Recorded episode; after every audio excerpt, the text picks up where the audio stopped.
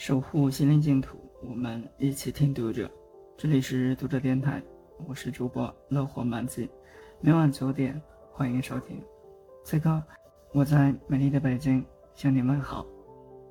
今天我们为大家分享周国平的一篇文章，《爱的反义词》。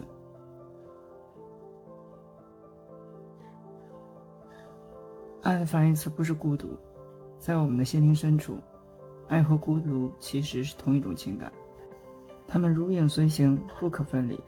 一个人对孤独的体验与他对爱的体验是成正比的，他的孤独的深度大致决定了他的爱的容量。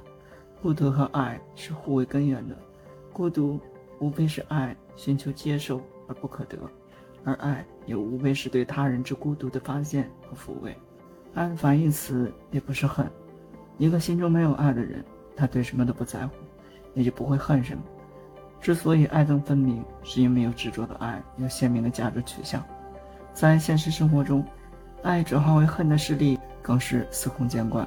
爱是关切，关切就会在乎，在乎就难免挑剔，于是生出无穷的恩怨。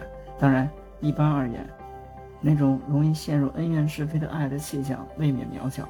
其中还会混杂太多的得失计较，大爱不求回报，时而也会表现为鲁迅那样的哀其不幸，怒其不争的大恨。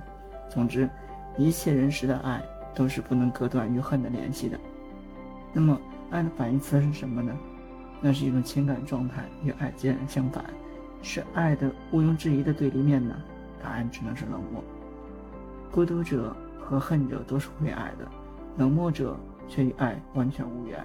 如果说孤独是爱心的没有着落，恨是爱心的受挫，那么冷漠就是爱心的死灭。无论对个人来说还是对社会来说，真正可怕的是冷漠，它使个人失去生活的意义，使生活发生道德的危机。在一个太重功利得失的社会里，冷漠会像病毒一样传播，从而使得爱心的人更管孤独，甚至愤恨。我们不要因为孤独和愤恨堕入一种冷漠，保护爱心，拒绝冷漠。